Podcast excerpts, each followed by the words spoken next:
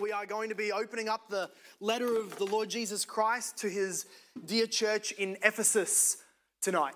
Big welcome to anybody that I haven't met yet. I really hope we get to meet afterwards, and of course, we'll get to chat a little bit one-sidedly, but nonetheless, chat through Q and A afterwards as well. We have uh, uh, found ourselves in the uh, uh, letters that Jesus is writing in those first few chapters of the book of Revelation, he front ends the great vision about judgment and, and, uh, and Christ's kingdom and, and all of that. He front ends the great revelation with letters that John uh, hears Jesus speak, he writes down, and then sends to the churches that are also going to receive the matter of the revelation of what is going to be seen. It is so common that we want to uh, and I've been saying this each week, that we want to know uh, what each other want about around church. Or you're joining a church and you hope that the pastors sit down with you and say, What would you like this church to do to be the most uh, uh, uh, serviceable to you? What do you want this place to be like? What do you want to see? What, what do you want to hear preached on? What things do you want to identify us and characterize us? us as. But we don't do that here because we ask first and foremost what the authority of our faith, the Word of God, says about what the church ought to be. And we have this amazing, of course, other sections like the pastoral epistles and stuff like that, where we find the apostles speaking to us about what we ought to be seeing in churches. But we also have this gold mine at the front end of Revelation, where we have established churches that Jesus then writes to to critique and exhort and call to repentance and encourage uh, certain churches. So we actually have Jesus' own preferences, what he wants churches to be like, what he wants us to be known for, what he wants to see in the local gatherings. We have his writing right here. It's very, very fundamental that we look at this and understand what it is that he's saying, and it is a great blessing that God has inspired this to be written. So we've seen so far, we've been introduced to the Lord Jesus of course, in former weeks, uh, as we went through Revelation chapter 1, we saw him as, the, as John saw the vision of Jesus, exalted, glorified, exalted, high above every other king. He's the priest and prophet and, and the king over the church, all of those great and amazing things. But now we're hearing what he says to the churches. So look with me at chapter 2, and we're going to be reading uh, verse 1 2 8. This is going to be the letter from Jesus Christ himself speaking through the Apostle John to the Ephesian church. And he says the following To the angel of the church in Ephesus, write the words of him who holds the seven stars in his right hand, who walks among the seven golden lampstands. I know your works, your toil, and your patient endurance and how you cannot bear with those who are evil, but have tested those who call themselves apostles and are not, and found them to be false.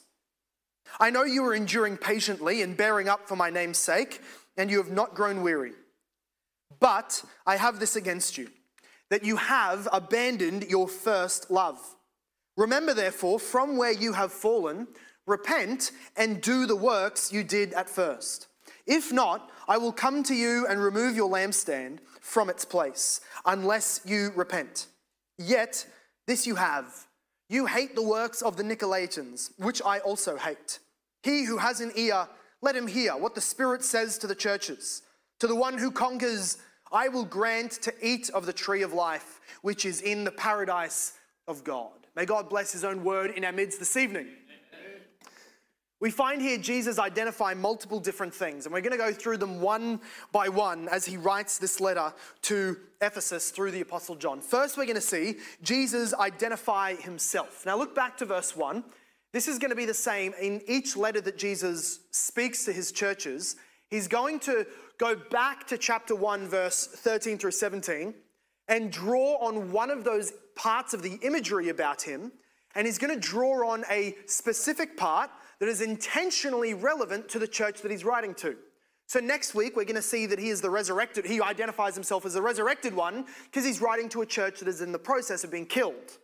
Today, he is reaching back and pulling on an identifying mark, being the one who holds the pastors in his hands, that's the imagery of the stars, and who walks among the lampstands, which are represented as churches.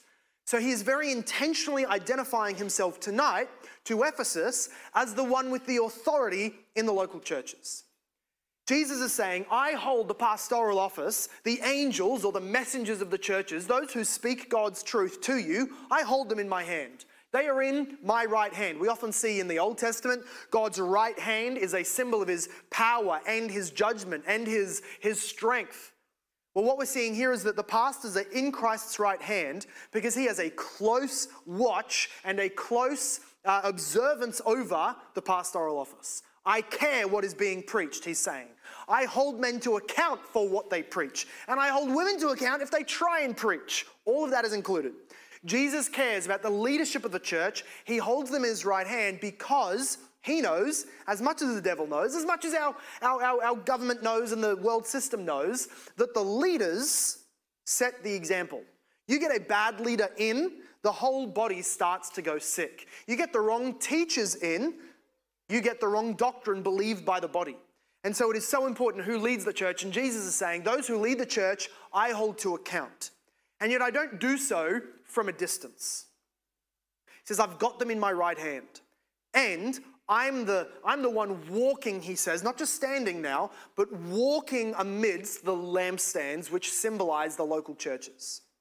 Jesus is saying that though I'm enthroned, though I'm distinct, though I am exalted, though I'm lifted up, yet by the Holy Spirit, I presence myself in the presence of the local churches. That means, though few in number, though, though up and down in socioeconomic status, though going great or going poorly in our reputation, wherever we are, where we are a people that name the name of Christ, that come under his name, love his gospel, sing his glories, and submit to his word, we are here in the spirit in Christ's presence. He is walking in our midst. What a glorious thing to realize about the local gathered assembly. And yet, Jesus is not just among us to dish out good feelings, He is among us assessing. This is the idea that, we saw a couple of weeks back that Jesus is pictured as a priest. Just like an Old Testament priest would work in the temple and would make sure that the, the lampstands were lit and the oil was sufficient in them and they were dusted and they were working, so also now Jesus is seen as the guy from chapter 1 in the, in the robe with the sash, like a priest would have, tending to the lampstands. And what we're seeing here is that Jesus is in our midst to assess us. He speaks accurately when he, when he commends a church on their benefits. He speaks accurately when he rebukes a church for their sins. He is among us doing a work on us so that we might greater be able to glorify him and image his likeness. That's how he identifies himself today as the one who holds the seven stars in his right hand, the church elders, and who walks among the seven golden lampstands, intentionally working on the church. Secondly, we see Jesus identifies the church that he's writing to. It actually happens first, but I make up my own order. The first thing he says is, To the angel of the church in Ephesus. So he's identifying who's receiving this. Now, that's enough for Jesus to say, and if you're the Ephesian church, you know who you are receiving that, but we need to get a little bit familiar with the church of Ephesus. So I'm not going to say go back and open up the book of, Ephes- uh, of the Ephesians. I'm going to go back even further and say go and open up with me to the book of Acts in chapter 19 and 20 in chapter 19 of the book of Acts, we see the, the, the church in Ephesus be planted, and we see its first two years documented for us by Luke the doctor.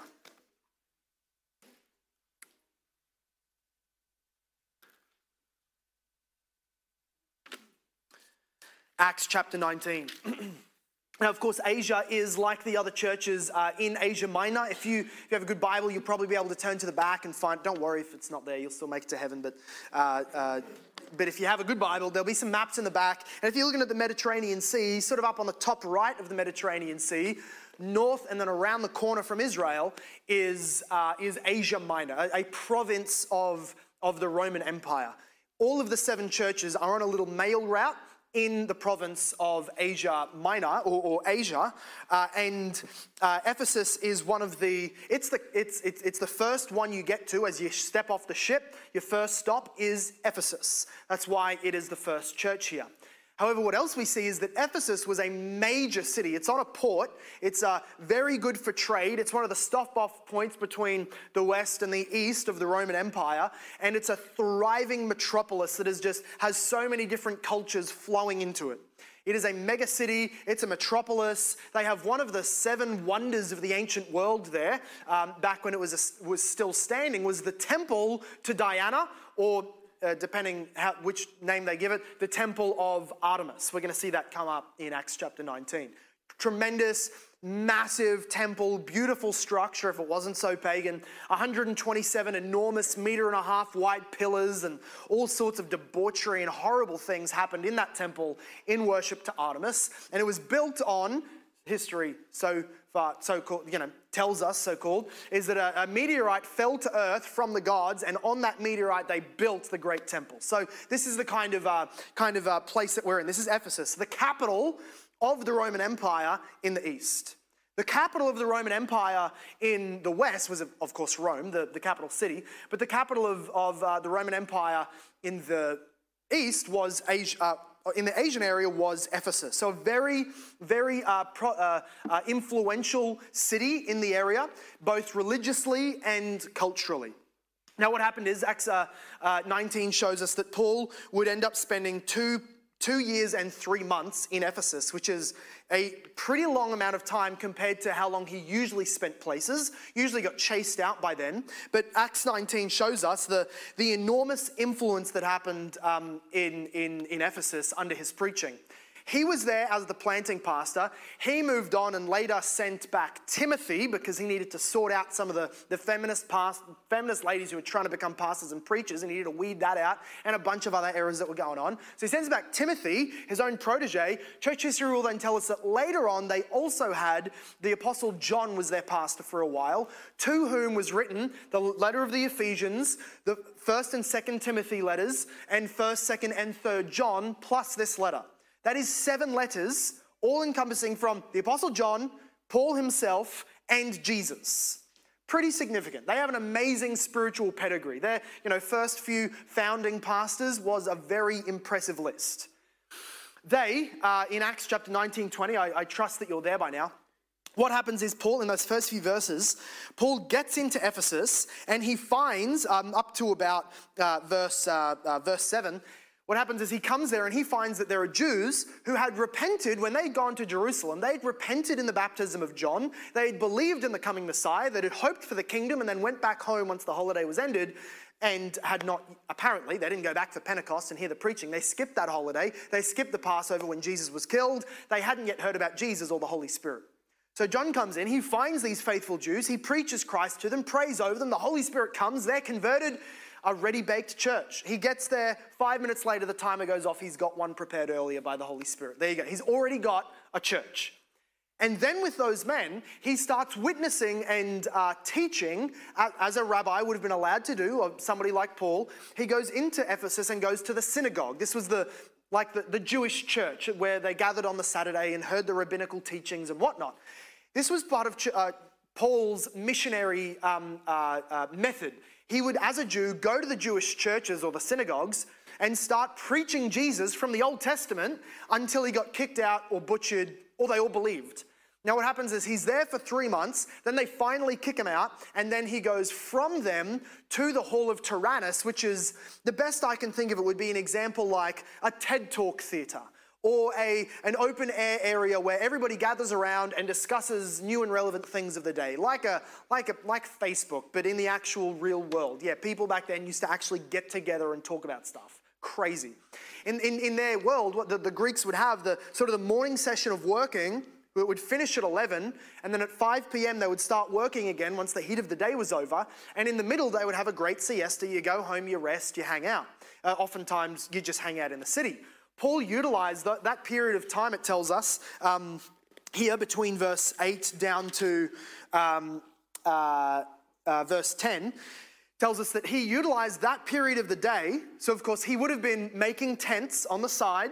So, full time job, working as much as any other guy to make his labor, uh, to make his, his living. But then in the rest time, so this would be the equivalent from 5:30 knock off until 9 p.m. at night for us. In that period, he would then go and preach in the Hall of Tyrannus, a big common hall, a, a community hall, and teach and preach the word of the Lord Jesus Christ in the gospel. Look at what it, uh, it says in verse 9 to 10. Uh, but when some became stubborn, this is while he was still in the synagogue, and continued in unbelief, speaking evil of the way before the congregation, he withdrew from them and took the disciples with him, those who had been converted, and he was reasoning daily in the hall of Tyrannus. This continued for two years, so that all the residents of Asia heard the word of the Lord, both Jews and Greeks. That is a phenomenal statement that we will frequently skip over. You go and listen to somebody give a, give a brief overview of the, the history of the first century, you go and watch a movie based on it. You will not think, but by, by what they show us, that we should expect to think of the first century as being basically turned on its head on society wide in the capital cities because of the preaching of the gospel. But that was happening. Paul, Paul was there for two whole years. So, through with his disciples that were with him, with the, the disciples of the Lord, I should say, with the converted Jews and the, the other uh, Gentiles who had been saved, he was there doing, doing debates, doing public Bible studies, doing classes, doing lectures, doing open air preaching and sermons for two years, five days, that's 30, uh, five hours, six days a week, that will be 30 hours a week. He is preaching the Lord Jesus Christ to such a fervor and to such a fever pitch that the entire country hears the word of the Lord. I don't think we should think that literally every soul that was on, the, on that area of the province of Rome had come and heard Paul personally. But what it means is you can go basically to any area in Asia at the time and go, Have you heard Paul? And if somebody says, I'm not sure who's Paul. I'm not up to date with all this. Uh, I don't keep, keep up to date with the celebrities. I don't watch e news. They say, Oh, well, well, have you heard about the guy who died and rose and people are forgiven in his name? Oh, yeah, everybody's heard about that. The whole nation had been swept with this message of the gospel. You couldn't sit down at a skate park or go to a book club or go to a community hall and ask the people, Have you heard of Jesus that Paul preaches? And everybody say no. The nation was just baptized, if you let me use that language, not literally, but baptized with the knowledge of the Lord Jesus Christ. Small band of believers, one guy with open scrolls preaching the gospel. Amazing influence. We see another couple of things happen. If you go down to verse 21, uh, 11 to 20 shows us a little story of a guy tries to use Paul's name to cast out demons and he just gets whooped and gets beaten naked. It's tremendous read, but go and read it later. Uh, more relevant, verse 21, what happens is that the influence of that local church, right? So if Ephesus is now younger than two years, right? We're not yet at the point that Paul left. So, less than two years, the, the, the, the, church has been planted. They've got thriving megachurch, people coming in from everywhere, and occultism and paganism is uprooted in the city. So, in fact, I, I said go to 21, but in fact, go to verse 18.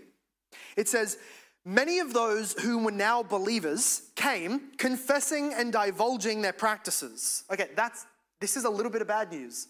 You're a pastor, Paul's been a pastor here, and then like a whole bunch of the converted Christians that he's baptized and are discipling come forward and say, Were we not supposed to be doing the Ouija board? Were we not supposed to be using tarot cards and speaking to angels? My, like, still happens today in many churches. I know people come out and don't even realize that's wrong. You do that, stop it, repent, it's sinful, God hates it. Nonetheless, many Christians at this age, at this point, were doing that. They're all coming forward and realizing, oh, I'm not allowed to study the Old Testament and the Bible and the Apostles' teaching alongside my books of black magic. Crazy. Didn't know that. What, what a turn of events. And so, what happens is they all come forward, they're all uh, confessing and divulging their practices. Massive confession is going place. Verse 19. And a number of those who had practiced magic arts brought their books together and burned them in the sight of all. So you've got a huge amount of people that had once been New Age spiritualists and dark magic worshippers converted, and now they're in the church. And now they're having a post conversion confession. They're burning all of their books. What it says, they counted the value of them, of all the books they were burning, and they found it came to 50,000 pieces of silver. A piece of silver was a day's wage on the average, average wage in Ephesus. That is the equivalent of 50,000 days' work, which, did the math, about a million bucks in our day if we take an average wage of 20 bucks an hour. A million dollars worth of. Blo- now, if I'm the pastor, I wouldn't get them to count it because I know what I'd be tempted to do with the books. I'd open up a little dark library off to the side and make the million back for the kingdom. I'd use it for the kingdom. They, they count the money, they know how much they're about to sacrifice, and they burn the lot. Now, here's the point a million dollars worth of books was not owned by 10 or 20 people. There was an enormous, not, not, neither did everybody who was being converted out of this pagan practice have one of the books. Only some people would. So you've got an enormous amount, in other words, an enormous amount of spiritualists being converted, living, leaving an enormous dent, not just in their literature and the library, because now we're burning it all, but also in the amount of worshippers and practices of that religion. The Ephesian church had just taken a massive slug of them into themselves and baptized them because they had been converted by the gospel. That's one thing. It was basically uprooting occultism in Ephesus. The second thing this local church was doing in its very early years, now look down at verse 21, uh, uh, was that it was um, uh, uprooting also the pagan worship of Artemis. It says that there was, uh, after these events, Paul resolved in his spirit to pass through Macedonia. Okay, so he was going to go away. Uh, verse 23 And at that time there arose no little disturbance, meaning a massive disturbance, concerning the way. That is what they would call the Christian lifestyle. For a man named Demetrius, a silversmith, who made silver shrines of Artemis, brought no little business to the craftsmen. So again, brought lots of business to the crafts guys. He's making a killing off making the little metal idols for all of the, uh, you know, the worshippers to come and buy. This is the this is the equivalent of the little little Buddhas that people make. You know, buy one of these. You know, you visit Tokyo, you buy a Buddha so that you can worship and they don't, they don't care what spiritual significance it has. They care that it's making them a lot of money. Um, and so this is the guy. He's, he's crafting the idols that people buy to go and worship. And his complaint, he says in verse 25, he gathered together with the workmen in the similar trades and said, Men, you know that from this business we have our wealth. They're very wealthy men because they extort people through their, through their trade he says, and you see in here that not only in Ephesus, but in almost all of Asia, this Paul has persuaded and turned away a great many people, saying that gods made with hands are not gods. What an awesome thing it is to hear worshippers of false idols tremble in their boots. I love hearing that. I love the fear that's on his face as he's. We were rich, our income has just about stopped because the nation has stopped worshiping the idols that we make. They're worried for their income. Imagine if so many people were, were converted in, into Christianity in the Brisbane region that the casinos, the pubs, the strip clubs, they all shut down because people were worshipping Jesus. And we got to go and plant churches in the Royal Casino and take those historical buildings back for Jesus. That would be awesome. That's what we pray for. I hope that's what you pray for. Nonetheless, this is what is happening. They're losing money. The, the entire economy of a city, he said the whole nation, is being turned on its head. They've got a recession on their hands because there's so many people spending their money differently. What an amazing effect. But I love his, his pathetic complaint. He's not just saying we're losing money. He said, you know what he's telling people? Gods made with hands aren't real gods. That should be just about the most obvious fact in all of logic. If you make it, it didn't make you. Pretty simple. And he's so cut by it. Like this, the people who believe stupid, idiotic, pagan things, even today, get really offended when you say things like men can't be pregnant, there's two genders, there's only one God, stuff like that. Still today, people get terribly offended. Here he is, he's crying to this great group, we're going to lose our, all our money, because you know what he's telling people? Very basic facts. Verse 27. And there is a danger that not only in this trade of ours may come in disrepute, but also that the temple of the great goddess Artemis may be counted as nothing. Oh no, God needs you to defend her, defend him. And that, sorry, her, and that she may even be deposed from her magnific- magnificence. This God is a very fragile, unstable God.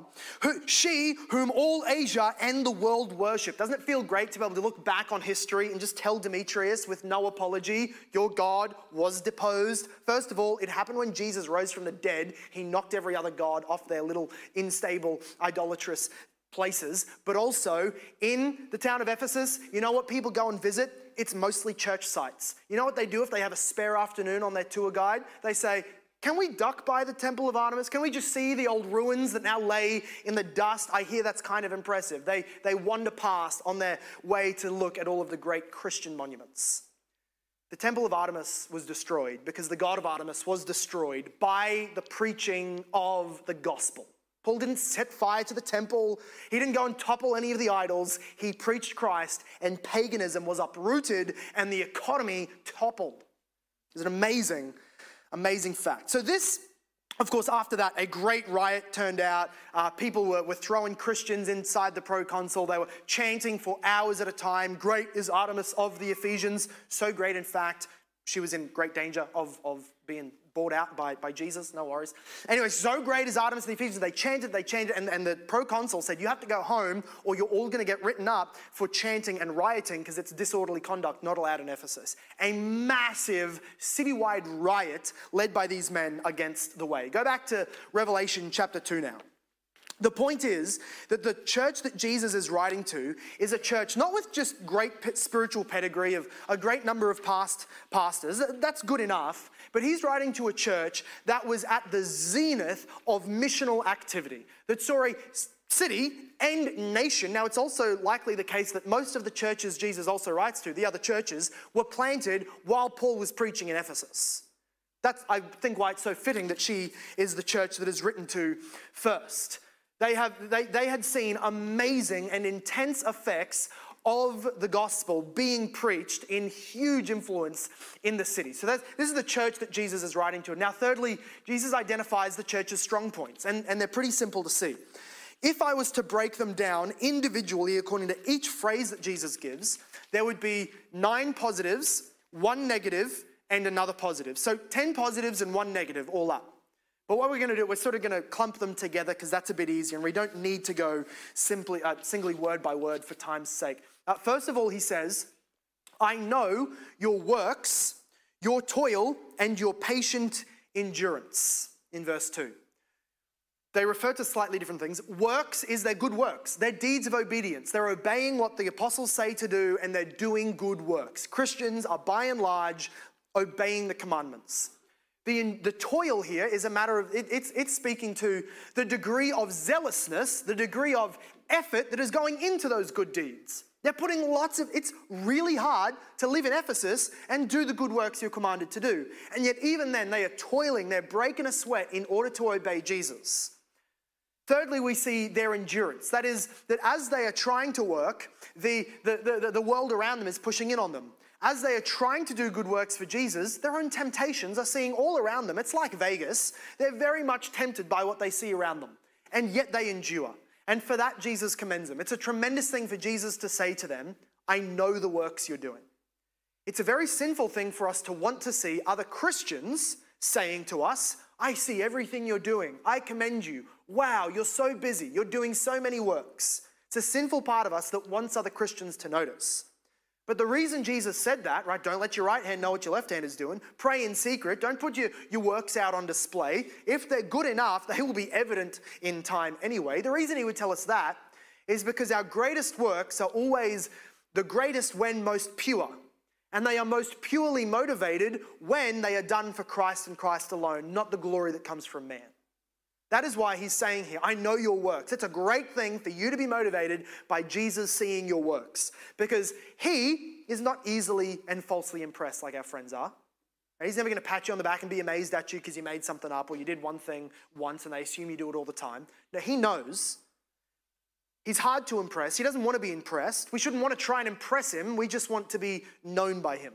We want him to see our, our hard works and reward us accordingly, and he does. When Jesus sees it, he's promising you'll receive rewards for that. So, this is Jesus saying to the Ephesian church, You're doing much good. I see your works, your toil, your endurance, and that is to be commended. And secondly, we see in verse 2, he says, and how you cannot bear with those who are evil. That's number one. And you have tested those who call themselves apostles, and you are not, and you, uh, they are not, and you are finding them to be false. So, sort of a three corded, uh, three stranded cord here saying, You're good at church discipline. You hate what is evil, and you don't let Christians come into the church, call themselves Christians, and keep on doing the black magic. Keep on worshiping in the temple of Artemis. Keep on slandering and doing all of those sinful things that Christians shouldn't be doing. You hate what is evil and you, you push it out. So if somebody comes in, claims Christ, continues to live in an unrepentant, evil lifestyle, church discipline works its magic, convinces them to repentance, or puts them out from the church. It's a good thing that Jesus is commending. Secondly, though, is the more dangerous thing is when the apost- false apostles were coming to Ephesus, and we see this. Paul warns them in Acts 20 when he ducked back in before he passed on again. He got the Ephesian elders before him. He told them, There's already guys in your midst, even on the eldership. They're going to rise up, they're going to teach falsely and take people away.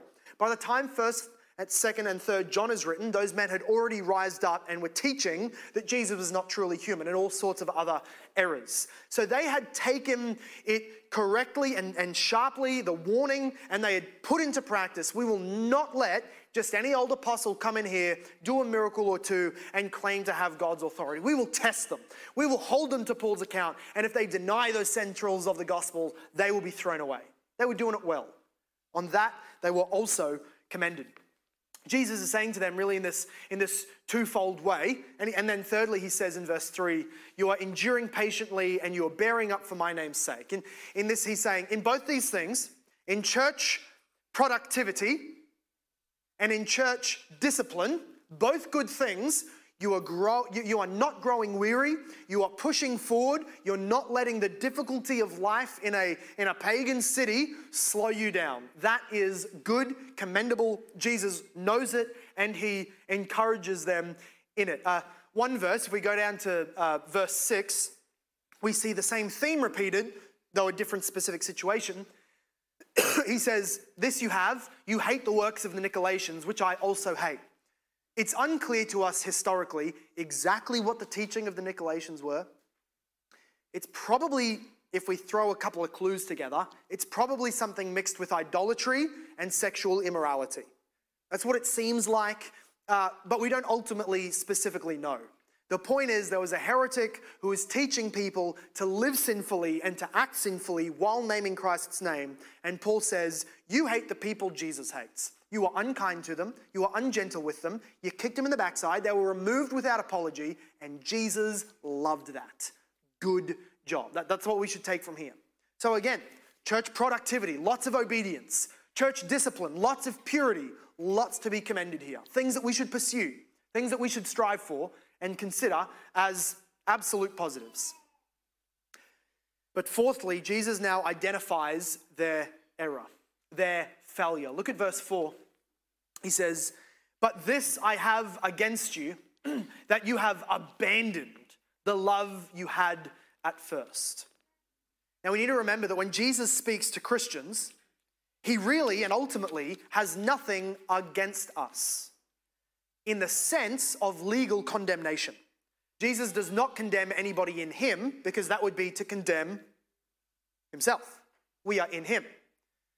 And yet, what he means when he says, I have this against you, is not, I have, I have laws that you haven't met and which are going to condemn you and, and you better make yourself righteous. But rather, what he means is, I have things that you are, I have a list of things that you are not doing to respond rightly to the grace you have received.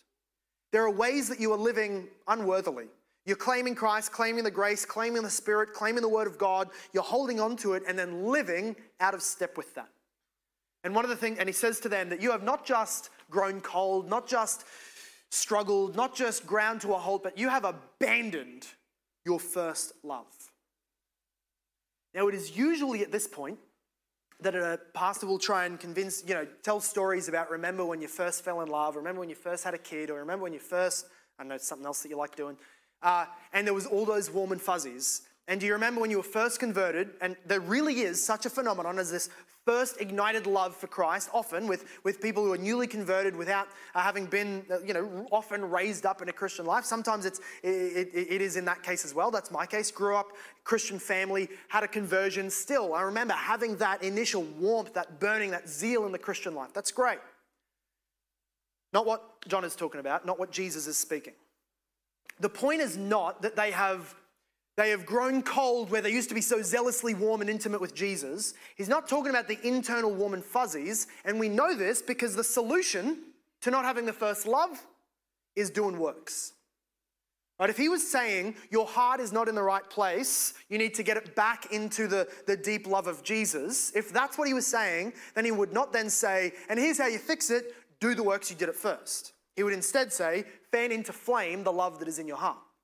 So look, he says, uh, uh, verse 4, I have this against you, you've abandoned your first love. Verse 5, he ends it with, So repent and do the works you did at first. If not, I'll come and remove your lampstand. The reality is that what Jesus is saying to Ephesus, of course, it has something to do with their internal love to Jesus, but that is not primarily what he is saying. The first love that they had, which is the same as the first works that they were doing, is what Acts 19 tells us identified the Ephesian church right from the outset, which was influence. Now, that can sound like a dirty word in evangelicalism, especially in a reformed church. You're not, you're not to desire influence. What, you know, you're not the popular ones. You don't have a great reputation. What are we saying here? The mass amount of followings, more people in the door no matter what, at any cost. Is that what we're saying? No. What if Ephesus and their, their, their early church years was identified as was a bright, shining gospel witness that pushed back the darkness and toppled the, the, the, the strongholds of the devil in an entire nation. That's what we know. That's all that we're told about Ephesus happens there. And then, and then we get this you've fallen from the love or the works you did at first. I think that what we ought to uh, realize is that Jesus is telling them, I haven't heard the cries of the idol makers much anymore. You're not damaging their economy as much. You listened to them, didn't you? You got around a table. You had a cute little council meeting. You said, We didn't mean to be so, so uh, objectionable, uh, objectionable, and we didn't mean to be so in your face about Christianity. We didn't realize we were affecting the culture. We didn't mean to do that. No, no, no, we're so sorry. We'll preach a little quieter. We'll just do it on Sundays. We'll move out of the Hall of Tyrannus. Why don't we have a conversation instead of a debate, right? The church allowed themselves to draw back from their missional influence. It's as if Jesus is saying, everybody's filling the occultists' gatherings again. Everybody's buying the books again. They're back into the magic arts, and I don't hear the occultists screaming out because their, their followers are being, you stopped converting the customers of Satan, and you don't seem to care, Jesus is saying. It's as if it's as if the nation has stopped hearing about Jesus of Ephesus, and you're okay with that because it happened once. You can rest on your laurels and say, remember when though, right? We got the, we got the Hall of Fame up of our former pastors. We've got the, the stories. We published a book about it. It's in our history. We had an amazing missional revival in the past. It was cool. Remember the glory days? But they had ground themselves to a halt where while they were being obedient in many things internally, and while they were disciplining things and staying pure, they had drawn to a, to a stop on their momentum of seeing souls saved. They had drawn away from their first love. I think one of the other reasons that we can take this to be picturing, uh, to be speaking about their, their zealous evangelism, not just their warm and fuzzies, is because Jesus is using the language to them specifically of the lampstands. And the lampstands give out light. The lampstands are, are, like a picture of what Jesus says in Matthew 5 that we are to be the light of the world. Uh, uh that uh, uh, Paul saw himself as fulfilling that Isaiah 49, I believe, prophecy of being a light to the Gentiles. He's using this imagery of the light giving uh, uh, ob- object because that's what the church is meant to be. And that is why he then threatens them by saying, if you don't turn the heat up, if you don't proclaim Christ again, if you don't use the hill that the city is on, remember Jesus also said the church is meant to be a city on top of a hill. No one's supposed to miss it. You're not supposed to be a little country town that is a little sanctuary city that no one cares about. You are supposed to be public with your proclamation. You're not supposed to take a light Thank God for it and put it under a little bushel, under a little basket, and thank God that we and my family were at least saved. We don't really need to go out there and get anybody else. They had reversed this whole imagery. So Jesus is speaking to them as a light giving lampstand, saying, Do the thing you're supposed to do as a lampstand. Give out the light, preach the gospel, do what you did back in the early days. And so that is the warning. He identifies his warning to them he says, Remember from where you have fallen, repent, and then do the works. In other words, he tells them to remember, to repent, and return. They, they have in their past, pretty recent history, at least the last two decades probably, maybe even less, depending on when Revelation was written, they have the memory of when this great missional activity bursting out of the seams of Ephesus was happening. They remember it, and they don't mind that they're not there anymore. And Jesus is saying, Look back Recall what that was like. Recall losing count of how many baptisms there were. Remember when you were meeting people every week? You thought you were the new guy because you got converted two weeks. Turns out there's a hundred more people in the church more recently than you. Remember when you're just sending missionaries out to all the other cities and planting churches? Remember when the fire of the gospel was just burning? That's supposed to ignite something in us. Now, some of us, we've not been in churches where that has been happening, or we just don't really have the experience of that to look back on. I think another version of remembering might not be our own history, but we can remember what God has done in people of the past. Read revival history, read Reformation, puritanical gospel ministry biographies, read Charles Spurgeon. That's a command. I bind your conscience. I encourage you with the love of Christ. I compel you. Read Charles Spurgeon's autobiography. Read some of these amazing works of God and tell yourself they were just people I'm just a person. There's nothing about that first generation in Ephesus. There's nothing about 1800s London. There's nothing about 1907 in Korea that says that's supposed to lead to revival more than now. So remember, we can, we can remember God's works if we can't remember our own. Next, he says repent, which really just means don't fight what I'm saying right now. Take it on the chin, Ephesus. Don't, don't, don't redesign and redefine your church mission and say, well, we were about winning the nations for Christ. Like our original mission that our church agreed on was, our mission statement was, make disciples of all nations. But now I think our mission statement is, mature the disciples that come to us.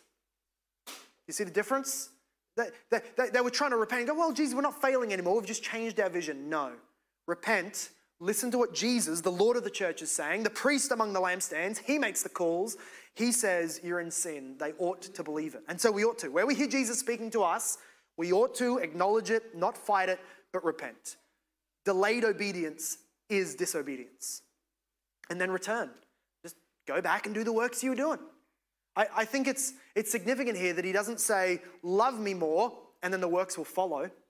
My pastoral advice is always do the works and the heart will follow. Pray, expect that the heart will follow. Ask God that the heart will be in it, but do the works first. Because the sin of not feeling it is not an excuse to sin further by not doing it. If you don't feel it, so you don't do it, at least do it because you can control that and God will bring the feelings. Do the works is Jesus' focus. Do the works that you did at first. That is their sign of repentance. And he says in verse 5 If you will not, I will come and remove your lampstand from its place unless you repent. So, three times he's now used the word repent. Do it, there's consequences. What, what we should see here is Jesus is saying, I'll remove the lampstand from its place, is not that any individual will lose their salvation. He's not going to come out and snuff out individual souls. What he means is, I'm going to take the corporate church, symbolized by the lampstand, and I'm going to remove you from my presence. I'm going to remove you from its place, which is in his presence, and secondarily, the place is in Ephesus. So again, he's going to dissolve the church in Ephesus. Maybe that will happen because there's a, there's a revival in cult. Like Jesus can shut down churches in many different ways. Maybe there's a revival in occultism and it just drowns out the Christians and they, they, they whittle off and die. Maybe there's persecution and so all the Christians run and there's no functional church anymore. Maybe God gives them bad leaders, and the bad leaders lead them down the path that they're no longer a true church and the lampstand has been removed. Maybe they all just stop caring. They all move out to the, to the farms where they can grow their plants and, and farm their chickens and just feel much better about some heaven on earth. Stop preaching Jesus. Be much nicer in a little community. They go off and they, they start a little, uh, little, little uh, uh, intentional community behind very high walls, and there's no more church in Ephesus. Jesus can close a church however he wants. I don't know how it happened. But right now, there's no church in Ephesus. There's barely a town. There is no city because it has been uh, ruined over, over the ages. No church in history uh, in Ephesus anymore. That is the threat of Jesus. But look in verse 7 what he promises. He identifies the reward of those who conquer by obeying. He who has an ear, let him hear what the Spirit says to the churches. That is, all those in Ephesus who were truly born again by the Word of God, now listen to the Word of God. If you are regenerated by the Spirit and given new ears, then listen to the voice of the Spirit as He carries the words of Jesus. Listen. If you're a true Christian, then listen. To the one who conquers, maybe your version says overcomes, basically, same word To the one who conquers, I will grant to eat of the tree of life, which is in the paradise of God. This is a picture of, of gospel promises. Jesus, had, uh, Adam lost paradise in the Garden of Eden through his disobedience. Jesus has come down, paid for Adam's sin, paid for your sin by dying on the cross, resurrected, and said, We're going back to the garden. It's going to be a better garden. You're going to have clothes on. It's going to be a better garden. It'll be filled with people. It's going to be a better garden. It'll be worldwide, not just a little garden. It's going to be a better garden. It'll be impenetrable by the dragon, the serpent who will be in the second death. It's going to be a better garden. You won't be tested as to which tree you eat. You'll just be able to eat the whole lot, all for your eternal life. It's going to be a better garden because Jesus, the embodied God in human flesh, will be there, and every human is invited with the condition that you believe Jesus, that you believe in Jesus, that you have faith in Jesus. And if you do, if God looks at you and sees sin throughout your entire life, but you have believed in Jesus, that he died for you and rose for you and is the exalted king, then all of your sin is forgiven. He gives to you his spirit, which sanctifies and grows and makes us bold and obedient, and therefore we are called conquerors. Not because we brandish a sword and kill our enemies, but because we hold fast and we obey despite the external persecution, and especially in, in Ephesus' uh, situation, obeying, holding fast, holding on to the word, having faith in Christ, believing his word, and obeying despite the inward lethargy. If you hold fast to that, if you conquer your own inward lethargy, you repent, you return to do the works you did at first Ephesus, you will join me in the paradise of God. And that is the call of Jesus to the Ephesian church. There's a couple of applications before we close out. Number one, only Jesus can shut a church down which means when the government stands up, or a denomination stands up, or some person who wants to split a church stands up, or a false apostle stands up and starts to barrage the church and divide them and twist the truth, they have no power except the power that Jesus lets them have to purify the church. We see that next week with Smyrna. But no one is able to stop, the, stop a local church. You might have five people, 50 people, 500 people. If they're a local church, nothing can close them down. It as a body is immortal because it's, in, it's Jesus who protects them. And yet, when Jesus sees impurity and unrepentance to such a degree that it would be better to not have this witness for him in the world than to let them continue and give a bad witness, then he closes them down and nothing can stop it. Doesn't matter how much money you have in the bank, doesn't matter who your, who, your, who your former elders are, doesn't matter the history you've had and the stories written about your church. If it doesn't repent, Jesus can close them down. He's the Lord of the church. That gives us hope and it gives us warning. It gives us encouragement and it gives us warning. But secondly, our second, uh, second application as we close out is that doctrinal purity is for mission. Doctrinal purity is not the mission. What Ephesus had done is it had gotten so good at church discipline, so good at its teaching, so good at its catechizing and its confessions and all of its theology, that, that, that having a pure church that believed the right thing was the mission. And so it was like cleaning a car engine. It's good to have a clean car engine. Why? So that it can run safely and efficiently for the good of other people, for its purpose. It's not good to have a clean engine, full stop. If your goal, if your mission becomes the clean engine, well, you're not allowed to drive it anymore.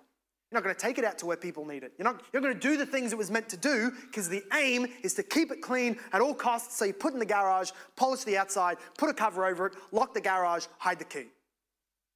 That's what a church can become like when doctrinal purity is our highest goal. Doctrinal purity is never unimportant. You know that just by being here. We're a doctrinally pure church and we fight for that. We teach that. We love that. And yet it's not the mission. We have doctrinal purity so that the engine of the church runs well, so that the Spirit can bless our teaching and preaching and our evangelism and our witness, so that souls are won to the glory of Jesus. It has to be that order. Some of you have been in churches where the aim is doctrinal purity. The ultimate aim, the only thing we care about is how much you've memorized and what catechism you like and what confessions you have, and you need to be able to tell me who you disagree with, especially. It's all about that. I said at the church plant last week to some of the new believers, and I'll say it again now. I am infinitely more encouraged when I see a new believer start taking wads of gospel tracts and going with, with not even knowing much, and to be honest, wish they knew more. But with a wad of gospel tracts, going out and preaching the gospel, they hardly know how to defend. They hardly know the church history of. They just know the basics of. A little awkward at times. When they take those tracts, they go out and they witness infinitely more encouraging than when a new believer takes up John Calvin's institutes and starts memorizing. Why? Because knowing theology is bad? Nope, because winning souls is the mission. That's where we need to remind ourselves as we finish out in Ephesus. Let's pray. Father God, we thank you for your grace. We thank you that any person tonight, regardless of what other people think of them, what they think of themselves, what they've told other people, however many other times they thought they got converted, however, however fallen they may think themselves to be or unsavable, whatever situation they're at, you, Lord God, can bring people into true spiritual, eternal life this moment if they simply trust and believe on Jesus and decide in their heart to stop trying to earn righteousness and simply rest in Jesus. To them, Lord God, Jesus is offered. To them, the paradise, the garden, heaven, eternity, your presence is open to them. Would you bring them in? Others of us, Lord God, have been converted, and yet we have allowed ourselves to grow cold in our love for you and for others, for God and for neighbor. And so we do not speak of Jesus to them. We, we've desired and even, even legitimized uh, a, a kind of Christian lifestyle that doesn't proclaim, that believes that but, but does not proclaim, that has been transferred into the kingdom but does not proclaim the excellencies of the kingdom, as Peter tells us. Father God, I, I pray that we would be those that are maybe reigniting tonight because we remember a time when we would speak boldly and encourage people and pray for people and, and, and, and evangelize in the office and find time to go out to the streets and talk to our family members. We, we remember a time like that. Some of us, we don't remember. And so, Lord, would you ignite it for the first time? Would you give to us that, that first love like Ephesus has had that we ought to have? Would you give that to us, Lord God? And would you make us a church that does not feel satisfied with who we've had here, who our pastors have been, what our history is, the things I know, the books I've read, any of that. But would we be set on winning disciples, winning souls for the Lord Jesus Christ, because that is the mission that you've given to us. Father God, we thank you that you are gracious, or we would have no hope. Jesus, we thank you that you continue to be our priest and our advocate, or we would have no hope. Holy Spirit, we thank you that you are still in our midst, working to grow us, never giving up on us, and building us up into maturity of Christ, or else we would have no hope. In all these things, we pray in the name of Jesus Christ, and together say, Amen. Amen. This sermon was preached at Hope Reformed Baptist Church in Logan, Australia. For more information about our church, visit our website at hoperb.church. If you have been blessed, please leave us a review wherever you listen. We pray this message has been used by God to grow and encourage you in your Christian walk. Thank you for listening. Soli Deo Gloria.